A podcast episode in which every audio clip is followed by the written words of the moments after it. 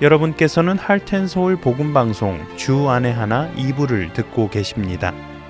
주 안에 하나 2부에는 신앙생활 속에서 생각해 볼 주제들을 나누어 보는 살며 생각하며와 은혜의 설교, 그리고 갈라디아서에서 나오는 성령의 아홉 가지 열매들을 살펴보는 성령의 열매가 준비되어 있습니다. 먼저 살며 생각하며로 이어집니다.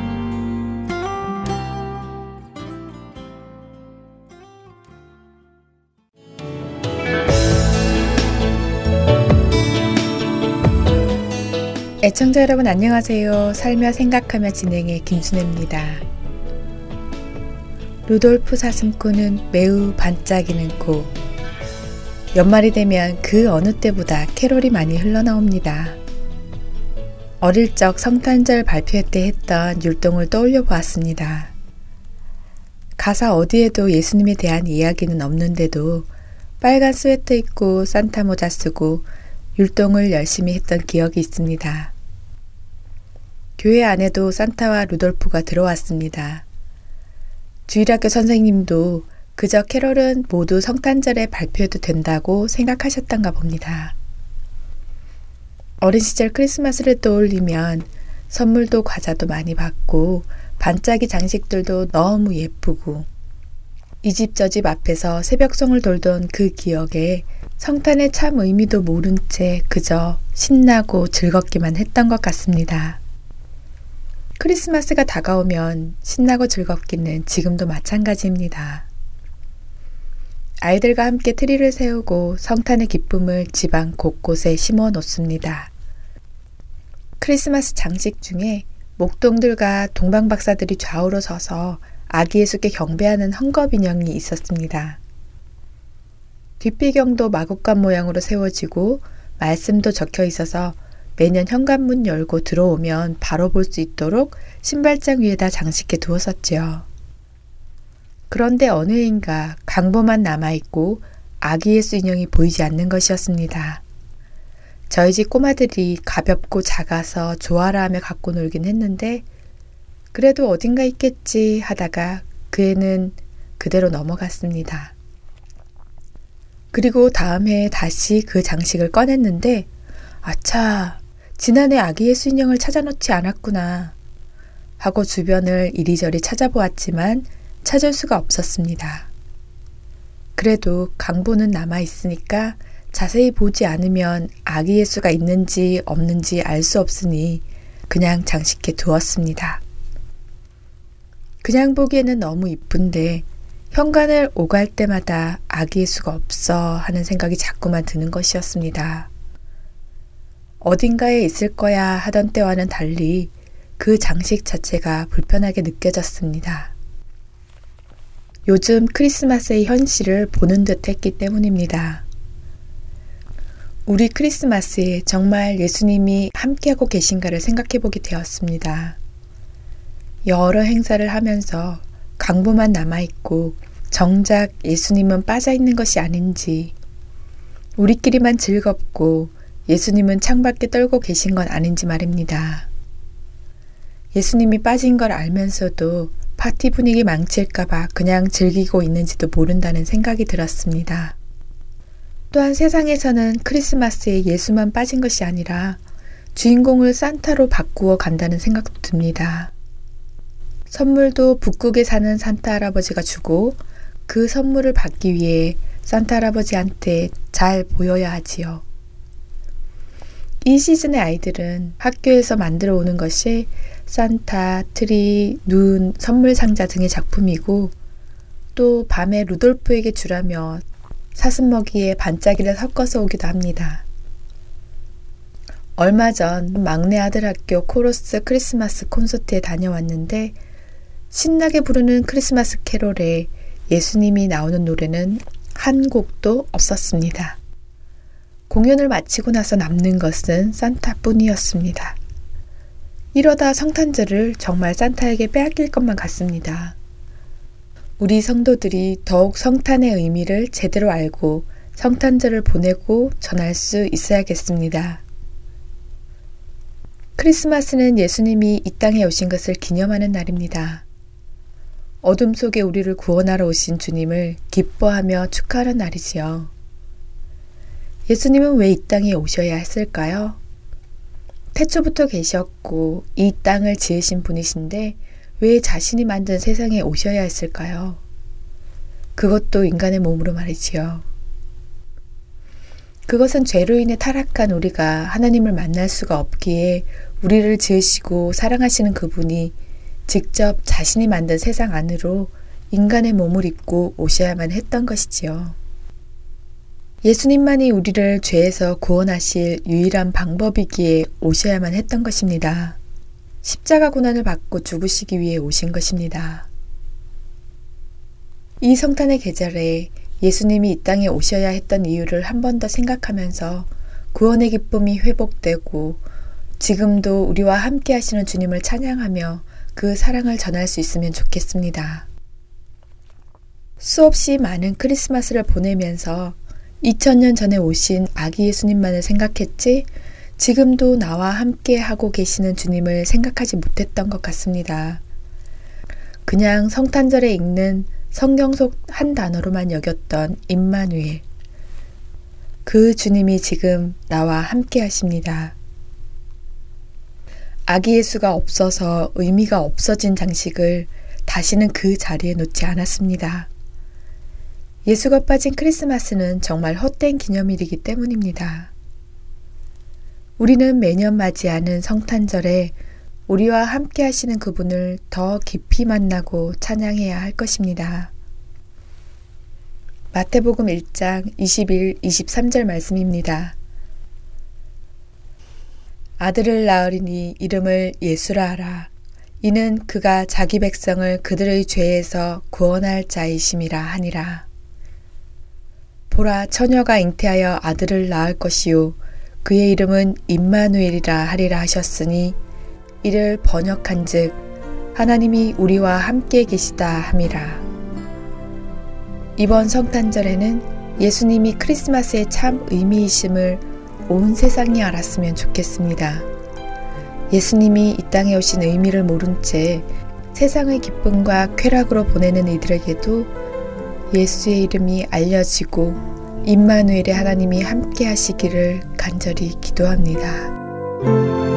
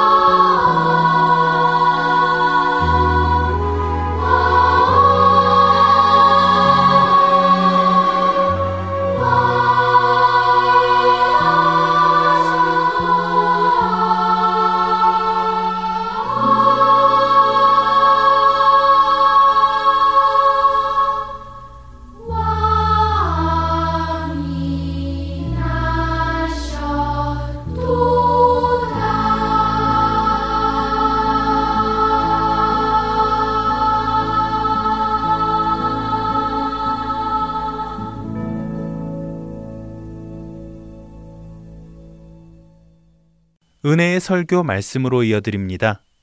오늘은 아틀란타 한비전 교회 이요셉 목사님께서 요한복음 1장 14절에서 18절을 본문으로 우리 가운데 거하심에 라는 제목의 말씀을 전해 주십니다. 은혜의 시간 되시길 바랍니다.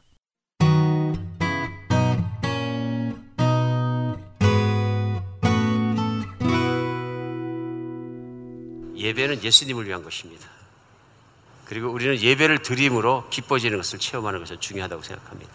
우리가 오늘 모여서 예배를 드리는 것도 참 큰 복이다. 그래서 오늘 본문 말씀대로 은혜 위에 은혜가 덮어지는 예배가 되었으면 좋겠습니다. 은혜는 무엇이냐면요. 약속대로 예수 그리스도께서 이 교회에 계시는 것입니다. 교회는 예수 그리스도가 머리 되신 것이고 예수 그리스도의 몸이고 예수 그리스도로 충만한 곳입니다. 우리가 교회에서 예수님을 만날 때 우리가 자신이 교회가 되고 우리 예수님과 한 덩어리가 되고 예수님 안의 그 영광을 우리가 체험할 수 있습니다. 그것이 우리 예배가 주는 우리 은혜이고 기쁨입니다. 오늘 예수님의 이 자리를 계신 걸 믿음으로 말미암아 탄생하신 예수님도 기도 기뻐하는 찬양들도 그대로 예수님의 기쁨이 되어지는 줄 믿습니다. 어, 예배가 주는 우리에게 주는 뜻이고 힘입니다. 크리스마스 날 또 걱정되는 것이 있습니다. 그것은 뭐냐면 세태입니다. 세태가 뭐냐면 크리스마스는 다 압니다. 근데 문제는 뭐냐면 크리스마스가 왜 있는지를 잘 모르는 것입니다. 어느 심리학자가 여론조사를 했는데요. 크리스마스 하면 생각나는 단어들을 한번 내보라 그랬더니 뭐 많이 나왔습니다. 가장 많이 나온 게 선물, 트리, 가족, 모임, 뭐, 뭐 그런 것들이 가장 많이 나왔습니다. 근데 안타까운 건 뭐냐면 예수라는 단어가 한 명도 안 나왔어요. 이 세태는 정말로 걱정되는 것입니다. 크리스마스가 예수님이 이 땅에 오시고 탄생하신 걸 기뻐하는 날임에도 불구하고 크리스마스가 소위 세상에 있는 명절로 그냥 변해버린 것을 우리가 느끼고 알 수 있습니다. 그 중심에 무엇이 있느냐 하면요. 사람이 중심이 다가 있는 것 같습니다. 그래서 사람이 중심에서 사람끼리 선물을 나누고 행복하게 살고 나눌 수 있는 그것이다. 물론 하늘에는 영광이고 땅에는 평화기 때문에 사람이 평화롭게 그렇게 살아가면 하나님께 영광이 된다. 설명을 하실 수 있을지 모르겠습니다. 그러나 예수님의 이름이 빠진 것은 아, 참 힘든 일입니다. 그렇죠? 예수님의 이름이 빠졌다. 예수님의 그 생각에서, 사람들의 생각에서 없어졌다 하는 것은 심각하게 생각해 볼 문제인 것 같습니다. 그래서 오늘은 말씀을 예수님을 생각나게 하는 말씀을 한번 같이 나누겠습니다. 본문 말씀이 그것입니다. 요한복음을 열자마자 예수님을 만났고 예수님을 보았고 예수님을 만지고 예수님과 함께 살았던 요한은 예수님을 전합니다. 다른 아무 목적이 없고요. 예수님을 전한 것이 성경의 복음서입니다. 그런데 오늘 요한은 예수님을 전하면서 오늘 본문 14절부터 말씀부터 보면 말씀이 육신이 되어 우리 가운데 거하심에 그래서 우리가 그의 영광을 보니 눈을 열어서 보니까 아버지 독생자의 영광의 은혜가 진리가 충만하더라 하고 전합니다. 오늘 성경을 열면서 요한 사도는 자기가 만났던 예수님을 또렷하게 1장 1절부터 정리를 해서 오늘 특별히 본문의 14절에서 18절까지 말씀인데요. 예수님, 내가 만난 예수님이 이런 분입니다 하고 딱 전해줍니다. 여러분과 제 안에도 만난 예수님에 대한 이런 증거를 할 수 있는 그런 것이 있으면 참 좋겠습니다. 무조건 믿는, 믿습니다 하는 것보다는 살아계신 하나님을 내가 만났다는 것, 또 그 살아계신 하나님을 내가 전할 수 있다는 것, 얼마나 귀한 은혜인지 모릅니다. 그러면서 오늘 본문은 첫 절에서 말씀이 육신이 되어 우리 가운데 거하심에 우리가 그의 영광을 보니 하나님 아버지의 독생자의 영광이요 은혜와 진리가 충만하더라 하고 표현합니다. 15절에 요한이 그에 대하여 증언해 외치리되 내가 전에 말하기를 내 뒤에 오시는 이가 나보다 앞선 것은 나보다 먼저 계심이라 한 것이 이 사람을 가리킴이라 하니라 우리가 다 그의 충만한 데서 받으니 은혜 위에 은혜로다. 17절 율법은 모세로 말미암아 주어진 것이 은혜와 진리는 예수 그리스도 말미암아 온 것이라. 본래 하나님을 본 사람이 없을 때 아버지 품속에 있는 독생하신 하나님을 나타내셨느니라 하고 말씀. 은혜 위에 은혜다. 우리가 그러므로 오늘 본문 말씀 가운데 기대해야 되는 것은요. 내가 하나님을 알고 하나님을 믿었다 할지라도 오늘 믿은 사람에게 또 주시는 은혜가 뭐냐면 은혜 위에 은혜입니다. 우리 그래서 누구나 하나님 말씀 앞에서 기대하고 받을 수 있는 것은 은혜를 받는 것인데 은혜 어떻게 받는 것이냐 하는 얘기입니다. 은혜. 오늘 사도 요한은 분명하게 얘기하고 있습니다. 예수님을 만나고 예수님을 아는 것이 은혜다 하고 얘기합니다. 그렇죠? 왜 그러냐면 예수님이 우리와 함께 거하심에 예수님이 우리와 함께 살으시니까 우리가 예수님을 봤더니 그분을 보고 만나는 것 그 자체가 은혜 위에 은혜더라 하고 얘기합니다. 그러므로 오늘 우리가 말씀 가운데 예수님 한번 다시 한번 생각하고 더 깊이 만나는 시간 되었으면 좋겠습니다. 세상에 많은 사람들은 예수님을 생각하지 않습니다. 세상에 많은 사람들 현재도 자기가 기쁘고 행복한 일을 채우는 것에 굉장히 바쁩니다. 그리고 주일날 예배 드리는 것을 때로는 부담스럽게 생각하고요. 어떤 분들은 어, 현명하지 않다고까지 생각하는 것 같습니다.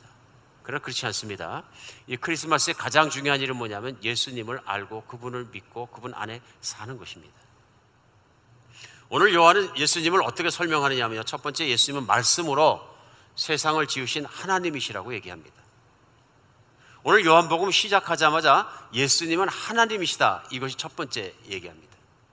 요한복음 1장 1절에도 보면요. 그 말씀할 때 뭐라고 얘기냐면 태초에 말씀이 계시니라 그 말씀이 하나님과 함께 계셨으니 그 말씀이 곧 하나님이니라. 하고 말씀이 태초부터 세상이 시작하기 전부터 말씀이 하나님과 함께 계셨는데 그 말씀이 곧 하나님이라고 말씀하십니다. 이 한 절 속에 영적으로 정말 심오한 그런 진리가 담겨 있습니다. 특별히 오늘 본문 14절에서도 말씀이 육신이 되어 우리 가운데 거하셨다 하면서 예수님을 말씀으로 표현합니다. 왜 그럴까요? 예수님을 말씀으로 표현합니다. 뭐 여러 가지 말들이 있습니다. 그러나 우리가 가장 정확한 것은 성경의 본문 안에서 본문을 같이 보는 것이 제일 어, 맞다고 저는 생각을 합니다. 사도 요한은 그가 만난 예수님을 말씀할 때 예수님을 말씀이다 이렇게 표현한 겁니다. 1장 1절부터. 왜 그래요? 그 말씀이다 하는 표현이 가장 잘 맞고 가장 정확하다 하는 그 말씀에 따라서 한 것입니다. 오늘 이거 생각할 때 제일 먼저 오늘 본문 가운데 14절에 나오는 내용은 뭐냐면요. 예수님의 말씀은 진리이다가 나옵니다. 말씀이 육신이 되어 우리 가운데 거하시면 아버지의 독생자의 영광이라 그 영광이 뭐냐 은혜와 진리다 하고 얘기합니다. 두 가지를 얘기합니다. 우리가 예수님을 직접 보고 만나고 체험하고 다 했는데 그 예수님은 하나님의 영광을 그대로 보여주셨다.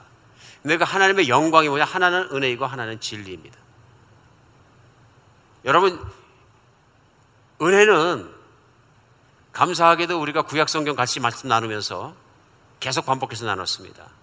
몇주 전에는 하나님이 우리에게 주시는 우리가 가장 필요한 건 뭐냐면 하나님의 헤세드다. 헤세드. 은혜입니다. 하나님이 주시는 자비로우심, 인자하심, 나를 극률히 여기심, 나를 불쌍히 여겨주시는 것. 나에게 잘 대해주시는 것. 다윗도 평생에 하나님을 체험하고 시편 23편 마지막 절에 보면 뭐라 그래요? 예, 하나님의 선하심과 인자하심이 항상 나를 따르니 하나님을 체험한 사람들의 고백입니다. 하나님을 만난 사람들, 하나님을 아는 사람마다 고백하는 게 뭐냐면 하나님은 선하시고 인자하시다. 헤세드입니다. 은혜로우시다. 은혜라는 건 뭐냐면 하나님의 하나님 선하신 성품을 따라서 선하게 대해 주시는 것입니다. 그래서 성경 안에서는 말씀 나누는 것처럼 인자하시다, 자비하시다, 국률이 여기신다, 여러 가지 선대하신다, 여러 가지 단어를 통해 나오지만 기본은 뭐냐면 하나님 자신이 선하시기 때문에 그 선하심을 행위를 통해 보여주신 것들이 은혜입니다. 또 다른 은혜가 있습니다. 오늘 본문에 나오는 것처럼 그것이 뭐냐면 진리입니다. 진리. 하나님은 진리이십니다. 이 진리가 왜 중요하냐면요. 세상은 진리가 없습니다. 세상은요. 세상에 진리라는 단어가 있습니다. 그렇죠? 그래서 우리가 대학을 얘기할 때 진리의 상합탑이다. 뭐 빛과 진리 막 이런 단어들을 막 씁니다. 그러나 우리가 진리라고 얘기할 때 진리는 변해서 안 되고 진리는 완전해야 합니다. 그렇죠? 그 무변성과 완전성이라는 것이 진리이기 때문에 진리는 목숨을 걸고 의지할 수 있는 것입니다. 그래야 합니다. 근데 이 세상에 그러면은 변하지 않는 것과 완벽한 것이 어디 있습니까? 하나의 질문입니다. 우리도 마찬가지죠. 늘 생각하면서 우리가 믿고 우리가 의지할 수 있는 것은 진리여야 되는 것이 변해서도 안 되고 불완전해서도 안 되는 것입니다. 근데 이 세상에서 변하지 않는 것이 무엇이냐? 피조물은 다 변합니다. 그 대표적으로 예를 드는 것이 태양이 아니겠습니까? 물론 세상적인 진리라는 것은 오늘 영적으로 말씀하시는 내가 진리다고 예수님 말씀은 그 진리와는 차이가 좀 있습니다. 세상적인 진리로서는 해가 동쪽에 떠서 서쪽에서 진다 하면 세상적인 진리입니다. 변하지 않기 때문에요. 또 완전한 스테이먼이기 때문에 그렇습니다. 그러나 성경에서 볼 때는 이게 맞지 않습니다. 무슨 말씀이냐면요. 세상의 마지막 때 하나님께서 해가 빛을 잃게 하신다. 그래서 하늘의 별들이 하늘이 두루마리가 말린 것처럼 말려서 없어지고 새하늘과 새 땅을 주신다. 그러면 태양을 만드신 하나님이 태양을 빛을 잃게 만드는 순간부터 해는 뜨지 않습니다. 진리가 아니다 그런 얘기입니다. 그러므로 진리는 하나밖에 없습니다. 무엇입니까? 하나님이 진리십니다. 창조자가 진리십니다. 창조자만이 모든 피조물이 만들어지기 이전부터 홀로 계신 독전하신 하나님. 오늘 요한은 그것을 깨달은 것입니다. 그리고 우리에게 예수님을 설명할 때 예수님은 진리이시고 예수님은 진리 되신 말씀이시고 태초부터 우리에게 말씀해 오신 분이다. 예수님도 요한복음 8장을 읽다 보면 나중에 이스라엘 사람들이 말을 못 알아들으니까 말씀하죠. 내가 처음부터 너에게 말씀하여 온 자니라. 직설화법으로 말씀하십니다. 처음은 언제냐면요. 창세기 1장부터 말씀하시는 처음부터 내가 말해 온 자니라. 하나님의 말씀은 진리이고 그 진리의 말씀은 변하지 않습니다. 성경은 반복해서 말씀합니다. 이상 모든 것이 다 변하고 없어지더라도 하나님 말씀만이 영원히 서 있다. 하나님 말씀은 진리이기 때문에 완전하고 진리이기 때문에 변하지 않습니다. 하나님의 말씀은 절대로 변하지 않기 때문에 하나님의 약속을 믿어도 됩니다. 누구든지 하나님의 약속을 믿고 받아들이게 되면 가장 안심할 수 있는 선택을 한 것이다 하는 얘기입니다. 오늘 사도 요한은 그 어떤 단어보다도 진리란 단어와 말씀이란 단어를 딱 끄집어내고 있습니다. 왜 그렇습니까? 사도 요한은 바로 그가 그토록 만나기 원했던 이스라엘 백성에게 말씀해 오신 하나님 그 말씀 대신 예수 그리스도를 만났기 때문에 그렇습니다. 전에는 선지자가 전해 주신 대로 조상들이 전해 준 대로 말씀 속에서 그 말을 믿었는데 받아 믿었는데 이제는 그 말씀하신 분을 만났다는 얘기입니다. 아멘. 우리가 그 말씀하신 분을 만나보니까 역시 은혜와 진리가 충만하시더라. 말씀이 진리인 것처럼 은혜와 진리가 충만해지더라. 너무 좋더라. 그런 얘기입니다. 오늘 예수님이 말씀이라고 표현했기 때문에 이 말씀은 그냥 진리를 전해주는 그것만 포함한 것이 아니라 말씀은 능력입니다.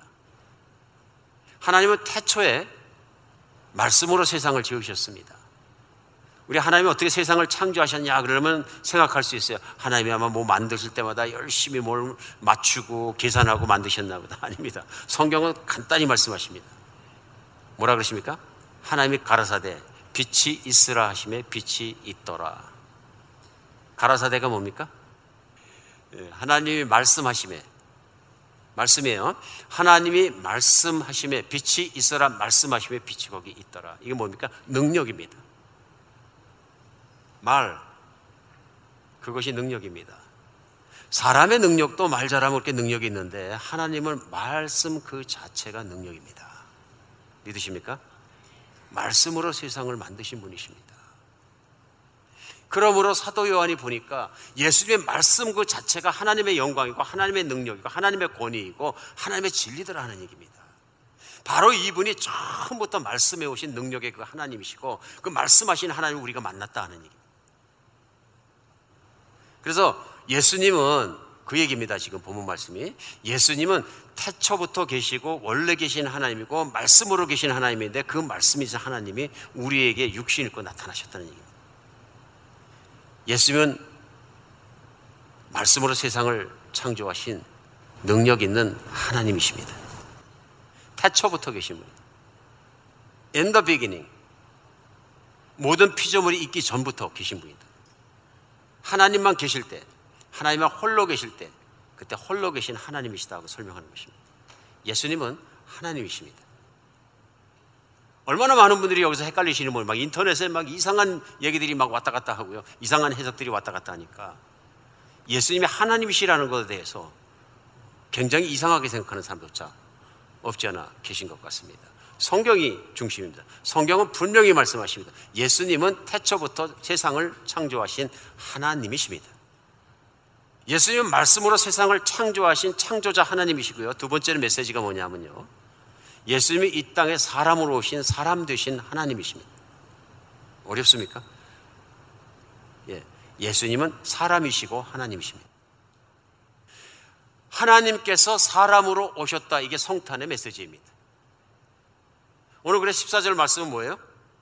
말씀이 육신이 되었다. 말씀은 하나님이라 그랬어요. 그죠? 진리이고요. 능력입니다. 그 말씀하신 하나님이 사람이 되어 오셨다 하는 얘기입니다. 육신이 되었다는. 어떻게 오셨습니까? 남자를 알지 못하는 처녀, 나이 어린 젊은 처녀의 자궁을 통해 세상을 들어오셨다. 왜 이렇게 오셨을까요? 사람으로 오셔야 되기 때문에요. 이 세상에 사람으로 태어나는 유일한 방법이 무엇입니까? 예, 여자의 자궁을 통해서 세상을 들어오는 것입니다. 맞습니까? 누구나 다 똑같은 방법으로 세상을 들어옵니다.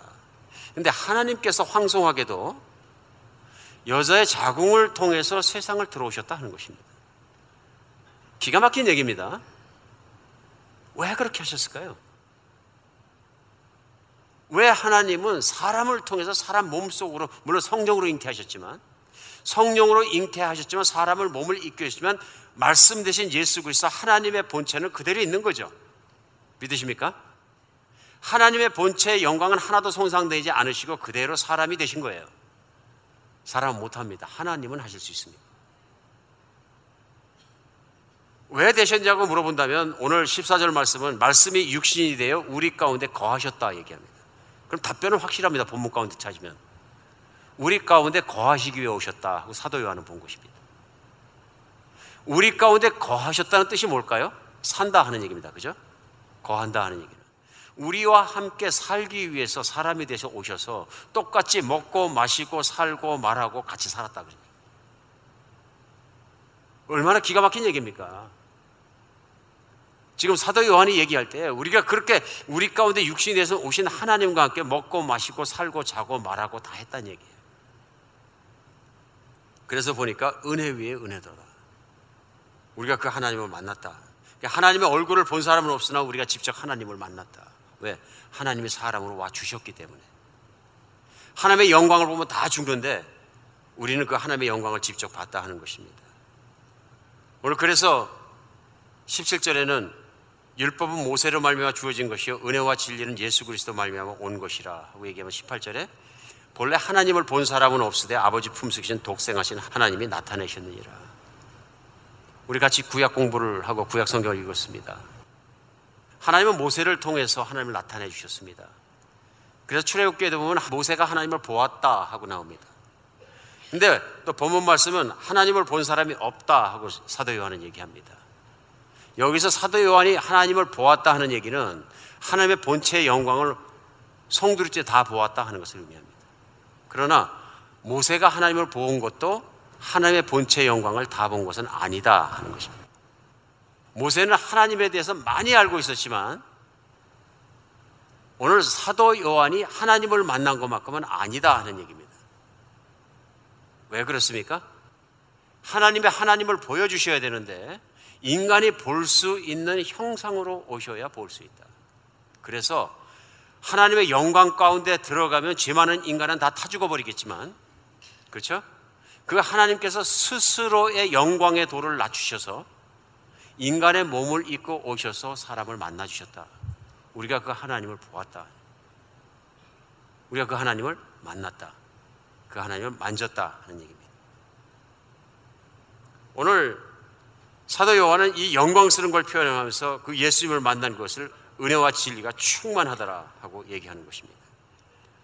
말씀이 육신이 되어 우리 가운데 거하심에 그 오신 목적은 뭐냐면 백성들과 함께 사시러 오셨다. 이렇게 파악하는 것입니다. 근데 거하셨다 하는 단어가 원래 쓰여진 단어대로 하면 원어대로 하면 직역을 하면 뭐 텐트를 치다 이런 뜻입니다. 장막을 치다 떠오르시는 것이죠. 우리 구약 성경 공부하다 보면은 하나님께서 이스라엘 백성을 만나신 가장 큰 목적이 뭡니까? 헤세드 복 주시는 거예요. 근데 복의 내용이 뭘까요? 예, 하나님이 그들과 함께 사신 거죠. 출애굽기에 보면 그 백성들을 아브라함과 한 약속대로 언약은 절대로 변하는 것이 아니죠. 진리기 때문에 변하지 않습니다. 하나님 말씀을 약속대로 수백 년 후에 그 백성들을 기억하셔서 그들을 광야로 불러내시고 신의 산 앞에서 뭐 합니까? 언약식을 체결합니다. 언약의 내용이요. 너희가 내 말을 따라 다 준행하면 너희는 나의 백성이 되고 나는 너희의 하나님이 되리라. 무슨 뜻입니까? 우리가 가족이 되리라. 내가 너희와 함께 살리라. 그래서 실제로 그 약속을 맺자마자 하나님께서 하신 일은 뭡니까? 하나님의 법을 따르는 말씀을 주시자마자 25장부터 출애굽기에서 보면은 성막을 지라 그러십니다. 출애굽기 하이라이트는 그러니까 성막을 짓는 것입니다. 그래서 성막이 완성되면 출애굽기는 끝납니다. 이렇게 중요한 거죠. 그렇죠? 그럼 성막을 왜 지라 그러신 거예요? 그것이 책을 넘겨서 레위기라고 하면 바로 나옵니다. 그 다음에 나오는 레위기도 그렇게 은혜롭잖아요. 왜 은혜롭습니까? 레위기는 시작하자마자 성막을 진 목적을 말씀해요. 누구든지 나를 만나기 원하거든 해막 가운데 나오라. 기가 막힌 거죠. 그전에는 하나님을 만날 길이 없었는데 누구든지 하나님을 만나기 원하면 하나님이 살아계시는 성막에 나오면 된다 그런 얘기예요. 이게 뭐 복 중의 복이에요. 누구든지 하나님의 은혜를 받기 원한다면 내가 항상 임재하고 있는 회박 가운데 나와라. 내가 텐트를 치고 너와 함께 살겠다.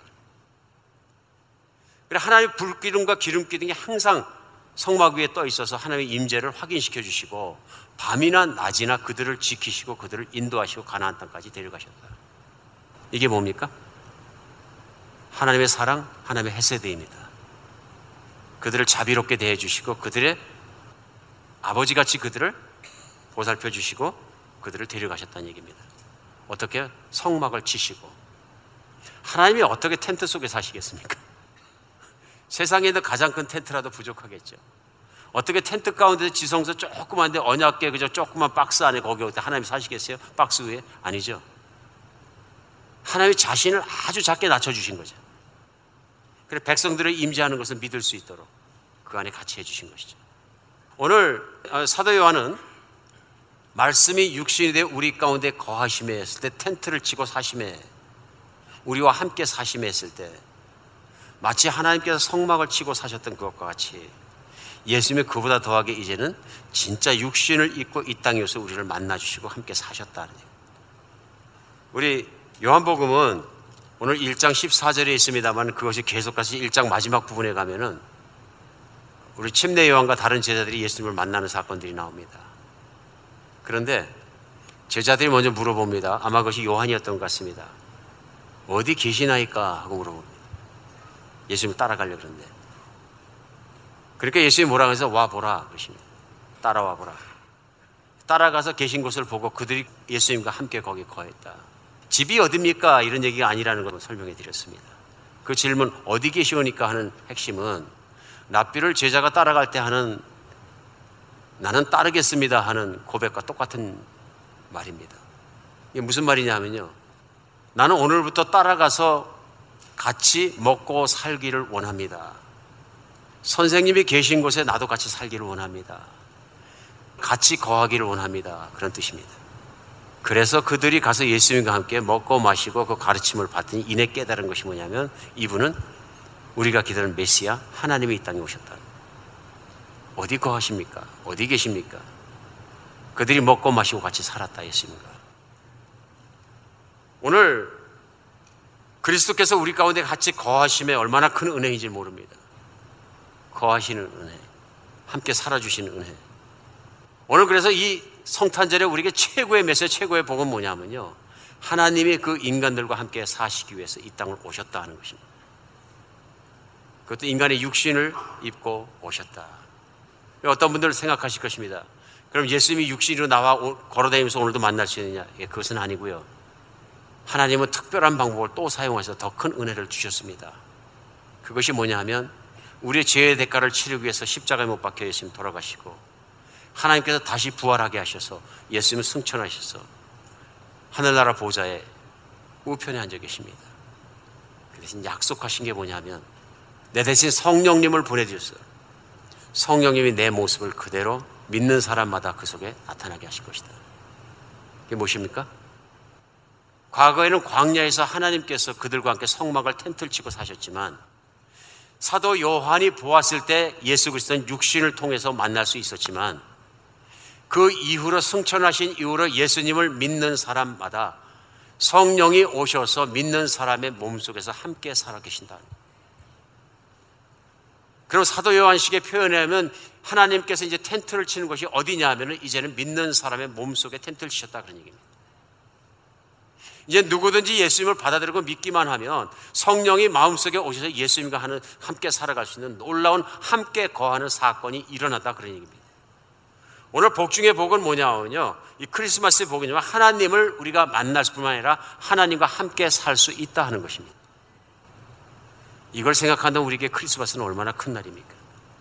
얼마나 감사하고 놀라운 날입니까? 말씀이 육신이 되어 우리 가운데 거하시면 우리가 그의 영광을 보니 아버지 독생자의 영광이요. 은혜와 진리가 충만하더라. 예수님을 믿는 사람마다 성령을 받은 사람마다 인생을 살면서 보는 고백이 있습니다. 내가 예수님을 영접하고 예수님이 내 안에 살아계시니까 내가 예수님과 함께 살아가 보니까 이제는 하나님이 어떤 분인지 알겠다 하는 눈이 뜨이는 거예요. 영적인 눈, 믿음의 눈이 떠져서 이제는 정말로 하나님의 내 안에 살아계시다는 확신과 함께 인생이 달라진다는 고백이 있는 것이 사도 요한 같은 고백입니다. 오늘 여러분과 제게 그것이 충만해지는 날이 되었으면 좋겠습니다. 근데 안타까운 것은 살다 보면은 크리스마스 날이 꼭 필요합니다. 왜 필요하냐면 얼마나 큰 은혜와 영광을 내가 체험하고 살고 있는지 잊어버릴 때가 우리가 많은 것 같습니다. 우리 인생은 바쁩니다. 먹고 살기 바쁘고 자식 키우기 바쁘고 뛰어다니고 바쁘고 잊어버리는 것이 뭐냐면 진리입니다. 말씀입니다. 말씀과 진리를 놓치게 되면 어떻게 되냐면요. 믿음을 놓치게 되고 결국은 세상적인 가치 기준으로 크리스마스가 바뀌어버릴지도 모릅니다. 세상 사람들에게 크리스마스는 뭐 하는 날입니까? 예, 선물 주고 받는 것이고 사랑하는 사람끼리 만나서 먹고 마시고 노는 날입니다. 젊은이들에게 크리스마스는 연인들이 손붙잡고 다니면서 좋은 분위기 좋은 데 찾아가서 한 잔 먹는 것입니다. 그리고 밥 먹는 것입니다. 오늘날은 가족들이 만나는 것입니다. 크리스마스는. 가족들이 만나서 음식 먹고 같이 그동안의 얘기를 하고 즐기는 것입니다. 다 좋은데요. 중심이 빠져버린 삶을 살 수 있다. 예수님이 빠지면 은혜는 없습니다. 크리스마스는 예수님을 생각하는 날입니다. 그리고 은혜로 채워지는 날입니다. 오늘 그래서 우리가 세상을 살다 보니까 가장 위험한 것이 뭐냐면요. 믿음의 감격이 뜨뜻미지근해집니다. 바빴기 때문에 그렇습니다. 감동이 안 됩니다. 감동이 안 되는 믿음, 뜨겁지 않은 믿음을 갖다가 바로 이 요한 사도, 오늘 본문 말씀을 전는 요한 사도는 하나님의 부르심을 받아서 천국으로 올라가는 일을 겪었습니다. 성경 맨 마지막 책 요한계시록의 1장에서 3장까지는 그가 올라가 봤더니 예수님께서 교회를 무지무지하게 사랑하더라. 교회를 앞에 놓고 보시고 교회 별들을 들고 계시고 하루 종일 쳐다보시더라. 얘기. 그러면서 교회 하나하나를 평가하시고 책망도 하시고 격려도 하십니다. 맨 마지막 교회 라우디게아 교회 3장에서 책망하시는데 그 이유가 뭐냐면 뜨겁지도 않고 차갑지도 않다. 그래서 내 입에서 토해내 버리겠다. 그러면서 완전히 저주하신 건 아닌 것이 권유를 하십니다. 그때 하신 권면이 뭐냐면 20절에요. 내가 문 밖에 서서 두드리노니 누구든지 내 음성을 듣고 문을 열면 내가 그의 길에 들어가 그와 더불어 먹고 그는 나와 더불어 먹으리라. 무슨 얘기입니까? 내가 그와 함께 거하리라. 내가 그와 함께 장막을 치리라. 내가 그와 함께 살리라. 오늘 뜨뜻미지간 신앙을 향해서 그러니까 교인이 아닌 사람이 아니고요. 이미 라우디게아 교회 교인들을 향해서 예수님은 말씀은 내가 문 밖에 서서 문을 두드리노니. 예수님이 내 안에 있어야 되는데 내가 바빠서 내가 힘들어서 내가 믿음이 약해서 예수님 문 밖으로 밀어냈다 그런 얘기입니다. 하나님의 거주가 내 안에 있지 아니하다 하는 얘기입니다. 그러므로 이제 예수님은 말씀하는 내가 문을 두드린다, 노크한다. 내가 문을 열면 내가 들어가서 너와 함께 먹고 마시고 살겠다. 오늘 요한복음 메시지 똑같은 메시지입니다. 우리 하나님은 예수 그리스도는 우리와 함께 사시기 위해서 우리를 사랑해서 이 땅에 오셨습니다. 지금도 성령님은 하나님과 함께 사실 우리를 찾으십니다. 만약에 오늘 이 메시지를 듣는 순간 나는 예수님과 함께 그렇게 동행하는 삶을 살았기에는 너무 부족한 게 많았다. 세상을 너무 인조했더니 혼자 살아왔다. 오늘 예수님께 말씀 가운데 진리 가운데 다시 한번 말씀과 진리로 충만해지는 시간, 예수님으로 충만해지는 시간 되었으면 좋겠습니다. 내가 문을 두드려 내가 문을 열면 내가 너와 들어가서 살겠다. 우리 예수님 말씀이십니다. 오늘 이 말씀이 우리에게 위로가 되고 은혜가 되고 다시 한번 충만해지고 격려가 되는 시간이 되었으면 좋겠습니다.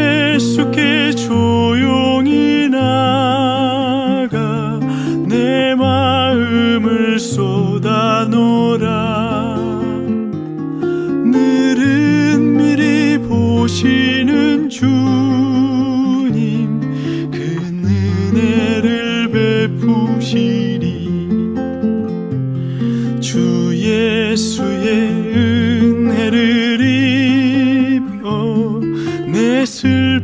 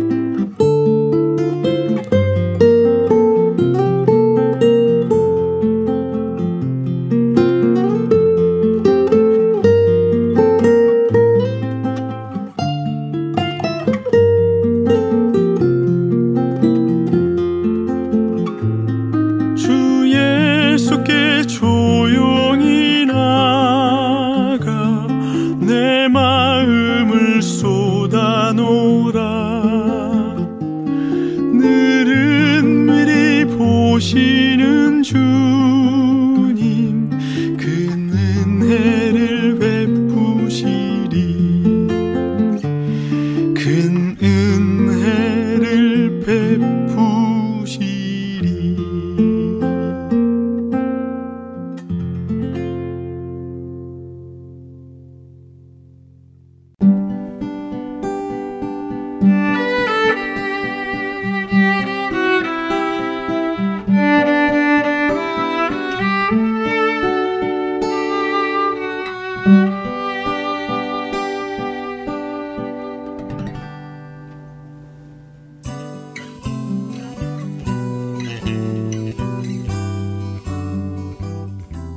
안녕하세요. 저는 미네소타에 살고 있는 차동욱 봉사자입니다. 매주 앱과 팟캐스트에서 방송 재생이 잘 되는지 체크해주는 봉사를 하고 있습니다. 안녕하세요. 저는 뉴저지에서 방송 검토 봉사를 하고 있는 임경빈입니다. 방송 CD가 만들어지기 전에 미리 들어보고 잘못된 부분이 있는지 점검하고 있습니다. 안녕하세요. 한국에서 방송 검토로 봉사하고 있는 김기런입니다. 멀리서도 이렇게 방송 검토를 통해 함께 사역에 동참할 수 있어서 기쁩니다.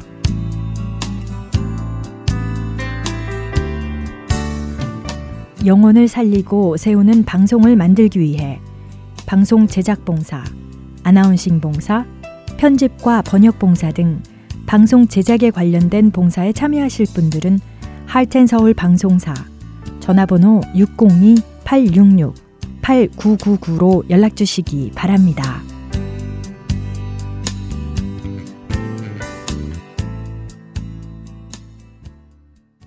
계속해서 성령의 열매 보내드립니다.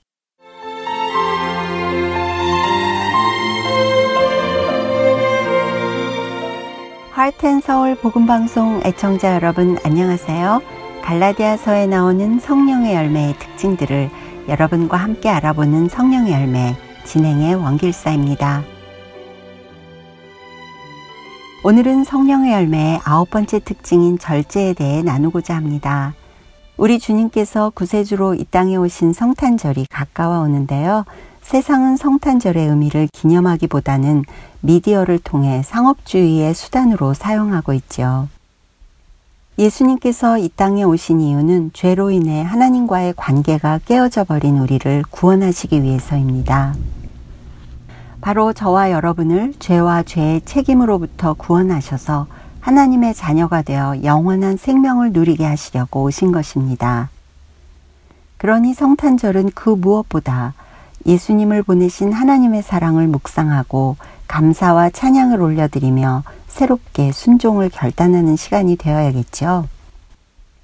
그런데요, 성탄절과 연말의 많은 모임들과 들뜬 분위기 속에서 조용히 예수님을 묵상하고 감사하기 위해서는 우리가 그 시간을 가지기로 선택해야 합니다. 예수님의 탄생일에 주인공이신 예수님을 기뻐하며 예수님과 시간을 보내는 것은 당연한 일입니다. 하지만 본질을 잃어버린 죄악된 세상의 소란함 속에 사는 우리는 이 당연한 것조차 가장 귀한 것으로 선택해야 할 의지가 필요합니다. 많은 선택들 중에서 가장 귀한 것, 가장 좋은 것을 택하기 위해서는 현재에 누리는 만족만 바라보고 결정할 수는 없습니다. 우리에게 가장 좋은 선택들은 대부분 미래를 바라보고 하는 선택들입니다. 건강을 위해서 우리는 당장 내 입에 달고 맛있는 음식보다는 맛은 덜하지만 몸에 좋고 건강한 음식들을 선택하죠. 우리의 일상은 이런 소소한 선택들의 연속입니다. 이 작은 선택들이 우리의 하루, 한 해, 그리고 평생을 만들어 갑니다. 우리가 하나님 보시기에 가장 좋은 선택을 하는 것이 매우 중요한데요. 그렇게 하기 위해서는 절제가 필요합니다. 절제는 신중하게 정해진 중요한 목표를 가지고 그것을 이루기 위해 가장 좋은 선택을 하면서 끊임없이 노력하는 것을 말합니다. 하나님께서는 우리의 몸과 마음의 절제가 중요함을 성경을 통해 가르쳐 주십니다. 잠언 25장 28절은 자기의 마음을 제어하지 아니하는 자는 성읍이 무너지고 성벽이 없는 것과 같으니라 라는 말씀을 통해 절제가 얼마나 중요한지에 대해 가르쳐 주십니다.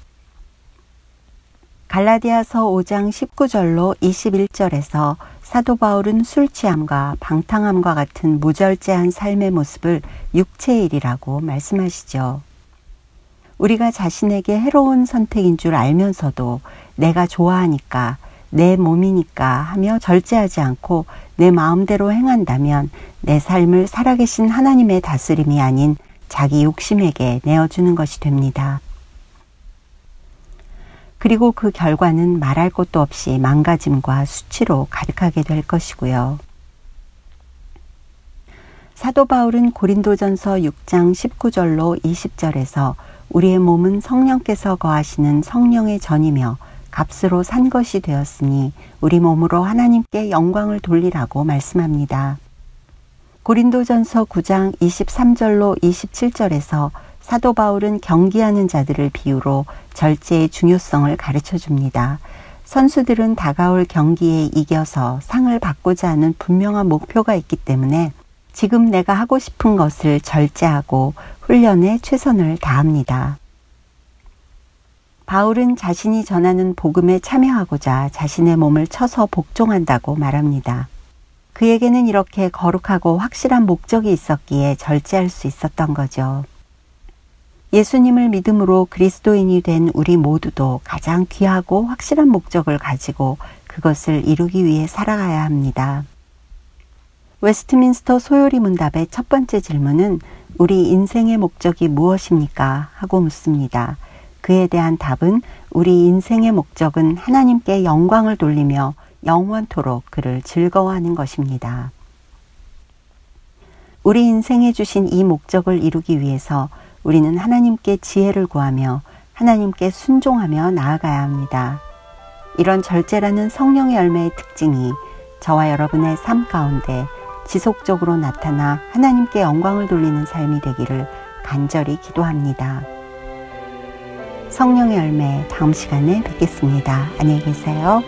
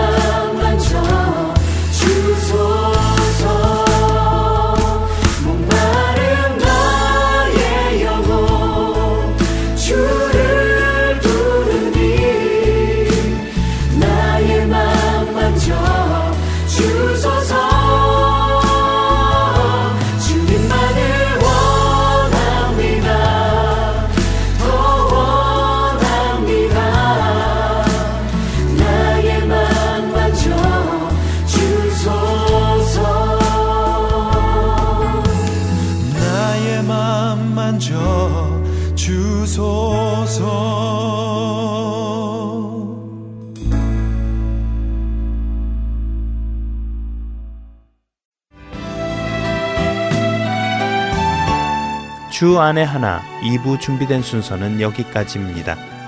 함께 해주신 여러분께 감사드립니다. 다음 시간에 뵙겠습니다. 안녕히 계십시오.